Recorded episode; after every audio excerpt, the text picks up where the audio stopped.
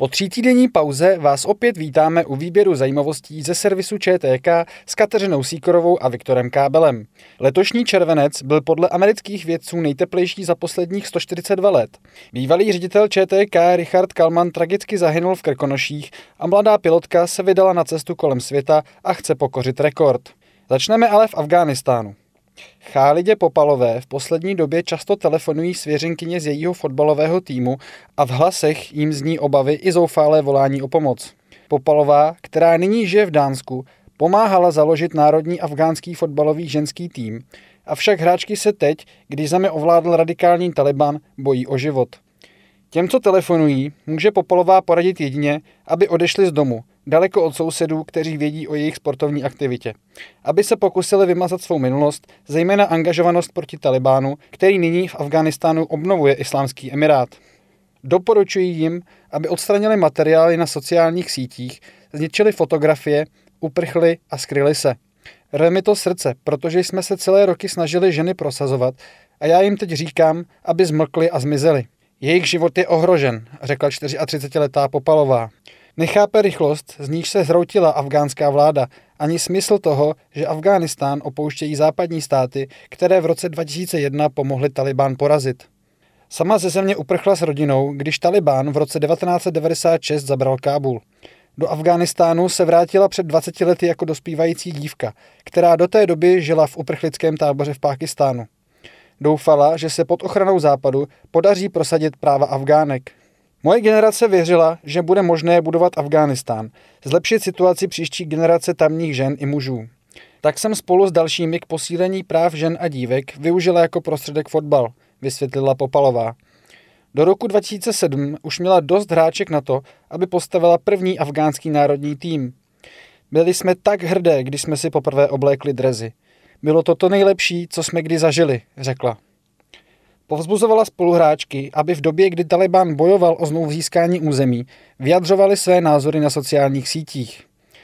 Já jsem Taliban označovala za našeho nepřítele, citovala mne televize a dostávala jsem pohrůžky smrtí, přiznává Popalová. Hrát přestala v roce dva tisíce jedenáct a pak se soustředila na koordinaci aktivit Národního družstva jako ředitelka Afghánského fotbalového svazu. Hrozby ale pokračovaly, takže byla v roce dva tisíce šestnáct nucena oprchnout a požádat o azyl v Dánsku.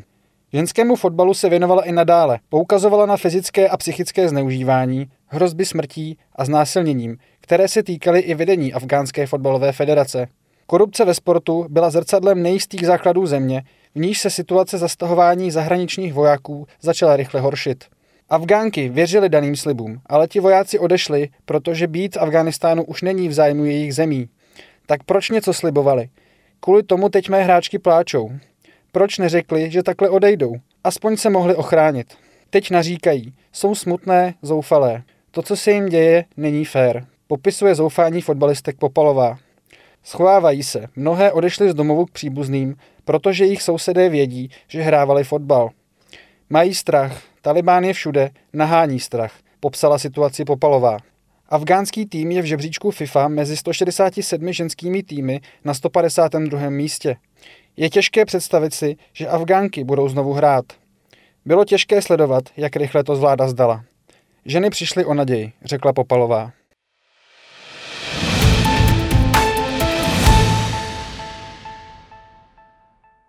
A u Afghánistánu ještě zůstaneme. Někteří váleční veteráni, kteří v bojích proti radikálnímu islamistickému hnutí Taliban přišli o končetiny či dodnes trpí posttraumatickou stresovou poruchou, se nyní ptají. Mělo to smysl? Někteří jsou plni vzteku, jiným je líto, že dívkám, které před lety viděli jako děti běhat po ulicích, nejspíš nepřinesli svobodu. Mělo to cenu? Pravděpodobně ne. Přišel jsem o nohy zbytečně? Vypadá to tak. Zemřeli mý kamarádi zbytečně? Jo, honí se mi hlavou řada pocitů. Vztek, zrada, smutek. Komentoval na Twitteru pád Kábulu a celé země do rukou Talibánu expert na výbušniny britské námořní pěchoty Jack Cummings, který v Afghánistánu před jedenácti lety přišel o nohy. Existuje generace Afgánců, která pocítila závan svobody, ale tento moment je hodně smutný, řekl k nástupu Talibánu Andrew Fox, bývalý major britské jednotky výsadkářů, který sloužil v Afghánistánu a který otevřeně hovoří o svém posttraumatickém syndromu. Jak mi řekl jeden z mých kamarádů, je to jakoby určující linie našich dospělých životů ztratila smysl. A myslím, že to tak vidíme tento týden všichni, dodal Fox a připomněl, jak na hlídkách vídali dívky a chlapce pouštět draky. Teď jim může být tak šestnáct nebo sedmnáct let. Je to srdcervoucí pocit, že tyto krásné děti se staly dospělými a sotva poznali určitou svobodu, najednou byly uvrženy zase do poroby. Při sledování záběrů, jak tálibové vstupují do Kábulu poté, co se nesetkali s téměř žádným odporem, cítil vztek britský veterán Ben McBean. Všechno, v co spolu s ostatními věřil a za co bojovali, se během několika týdnů rozplynulo. To všechno pro nic, napsal o víkendu na Twitter McBean, který v Afghánistánu v roce dva tisíce osm přišel o ruku a nohu při výbuchu miny. Je to hořká pilulka, ale nakonec jsem ji spolknul, uvedl opět na Twitteru v úterý. Deníku The Guardian řekl, že se cítí pořád stejně, nicméně dodal, že pokud budou moci afghánské dívky chodit dál do školy, bude si moci říci, pomohli jsme jim. McBean rovněž vyjádřil obavy o své kamarády veterány z Afghánistánu, zejména o ty, kteří tam utrpěli doživotní poškození zdraví. Vzpomněl také na rodiče, kteří v tamní válce ztratili děti. Mám naprosto zlomené srdce, když pomyslím na afghánský lid a mého syna Jamese a na všechny ty životy, které tam byly ztraceny. Citoval tento týden server B B C Sarah Adamsovou, jejíž syn James zemřel v Afghánistánu v roce dva tisíce devět v dvaceti jednadvaceti letech. Snažím se říkat si, že James nezemřel zbytečně, že jsme tam nestratili tolik životů zbytečně, dodala. Od roku dva tisíce jedna zahynulo v Afghánistánu podle statistik tři tisíce pět set devadesát šest příslušníků zahraničních jednotek, včetně čtrnácti českých vojáků. Nejvíce tam padlo Američanů dva tisíce čtyři sta padesát dva a Britů zahynulo čtyři sta padesát sedm.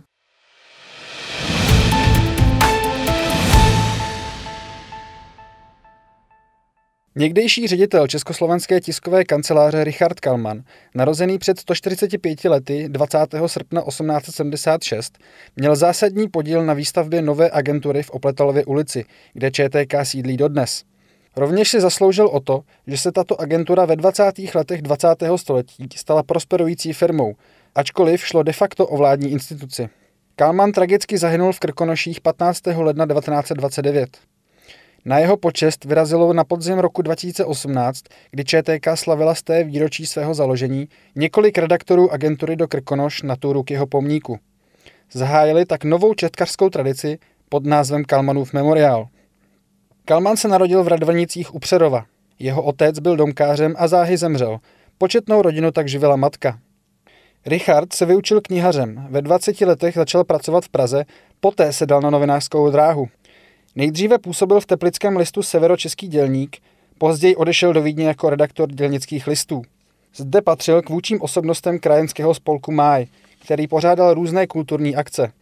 Díky Kalmanovi se podařilo uspořádat ve Vídni první představení činohry Pražského národního divadla, Vinohradského divadla či opery tehdejšího Českého divadla v Brně. Kalman sám působil ve spolku jako divadelní režisér. O prvních deseti letech činnosti Máje, během nichž spolek uspořádal přes dvě stě akcí, napsal knihu Ve službách české kultury. Rovněž pořídil překlad románu Uptona Sinclaira Džungle, který vycházel na pokračování v dělnických listech. Po účasti v první světové válce, kde působil jako poddůstojník na ruské a italské frontě, se Kalman roku devatenáct set sedmnáct vrátil do Vídně. Tam ho po rozpadu Rakouska-Uherska oslovil jeden ze zakladatelů ČTK Jan Hajsman, aby nastoupil do pobočky ČTK ve Vídni. V březnu devatenáct set devatenáct přišel Kalman jako šéf ČTK do Brna a na konci toho roku ho šéf tiskového odboru vlády František Ebel povolal do pražského ústředí. Administrativním ředitelem ČTK, který měl na starosti provoz agentury, byl Kalman až do své tragické smrti. Za svého působení v čele ČTK stál Kalman za projektem radiotelegrafické burzovní služby Pragoradio, což byla ve své době revoluční agenturní služba.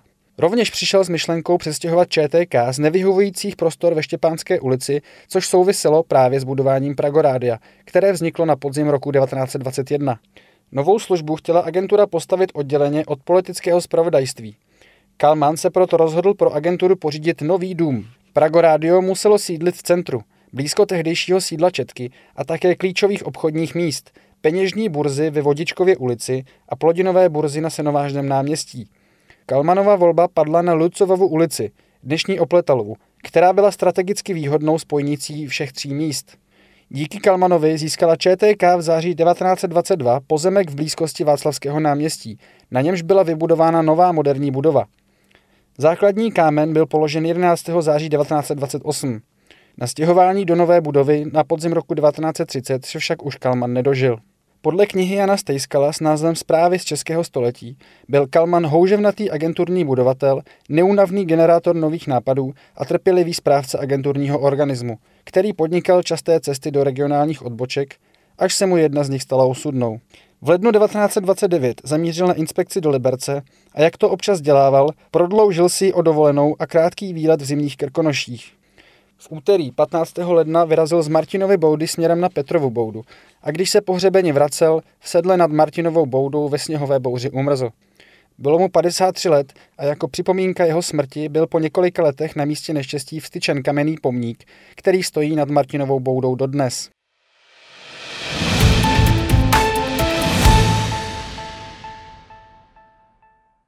Letošní červenec byl nejteplejším měsícem, který planeta zažila za posledních sto čtyřicet dva let. Se zjištěním přišli meteorologové a badatelé z Amerického národního úřadu pro oceány a atmosféru. Mimořádně vysoké teploty v červenci zaznamenaly především Asie a Evropa.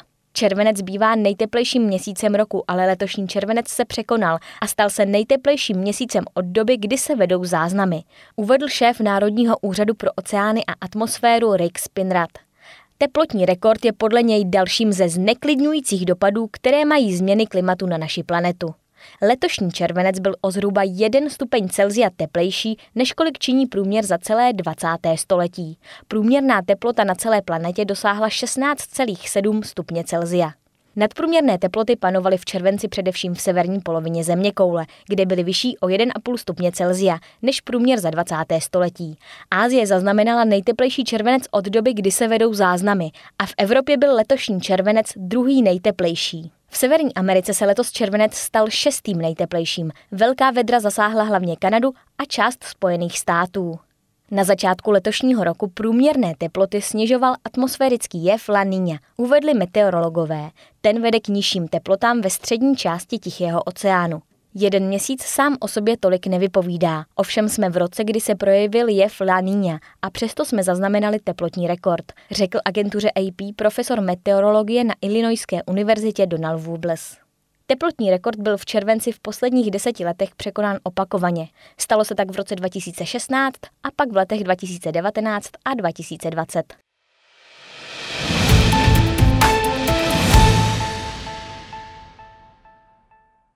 Sedmiletý Vladimír Kameněv ze sibirského Krasnojarsku natočil video, v němž vyzval ruského prezidenta Vladimira Putina, aby dostal pod kontrolu problémy spojené s požáry lesních porostů v zemi.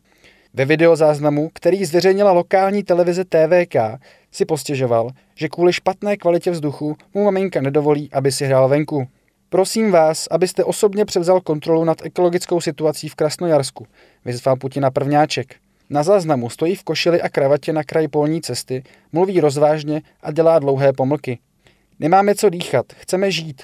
Chceme si hrát venku, ale mámy nám to zakazují a říkají, že je to škodlivé, popsal ho k situaci v Krasnojarsku. Chlapcovi rodiče upřesnili, že jejich syn se rozhodl výzvu natočit sám.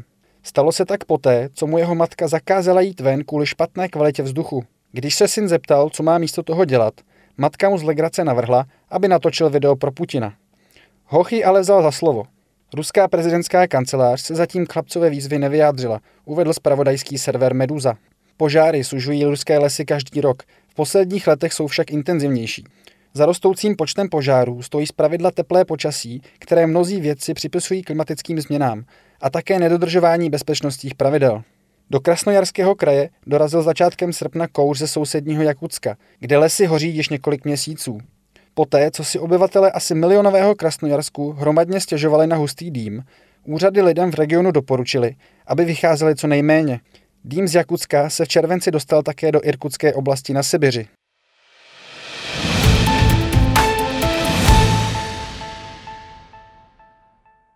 devatenáctiletá Zara Rutherfordová se vydala na několikaměsíční výpravu, při níž bude usilovat o to, aby se stala nejmladší ženou na světě, která sama obletí v letadle zeměkouli. Během své dobrodružné cesty chce přeletět více než padesát dva zemí a dvakrát překonat rovník. Rutherfordová odstartovala ve středu dopoledne z belgického města Kortrijk. Nejprve zamířila na letiště Popham v anglickém hrabství Hampshire, kam dorazila za zhruba hodinu a půl. Dále poletí přes Skotsko a Atlantický oceán na Island, do Grónska a do Kanady. Následně se vypraví na jih, po jihovýchodním pobřeží Spojených států do Jižní Ameriky a následně zpět, tentokrát po západním pobřeží kontinentu zamíří na Aljašku.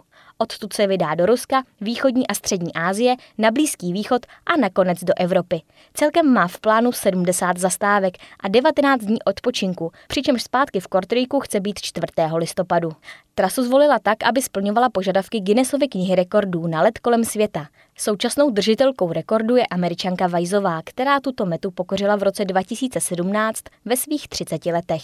Nejmladším solopilotem, který absolvoval cestu kolem světa, se letos v červenci stal osmnáctiletý Brit Travis Ludlow. Rutherfordová, která pochází z rodiny pilotů a létat se začala učit ve čtrnácti letech, získala pilotní licenci v roce dva tisíce dvacet. Za největší výzvy své cesty považuje přelety nad odlehlými místy, jako je sever Ruska nebo Grónsko. Nežije tam moc lidí, takže pokud by se něco pokazilo, ocitla bych se v docela nepříjemné situaci, konstatovala pilotka, která kvůli výpravě absolvovala mimo jiné i nácvik toho, jak se dostat z potopeného letounu, a školila se v údržbě svého letadla.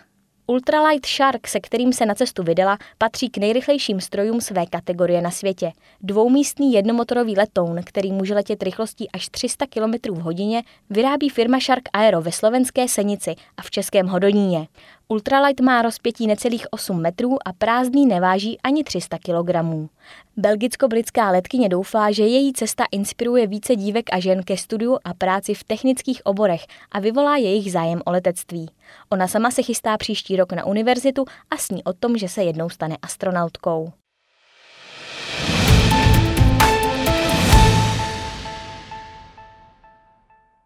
A na závěr pozvánka do Akademie ČTK, školícího centra České tiskové kanceláře.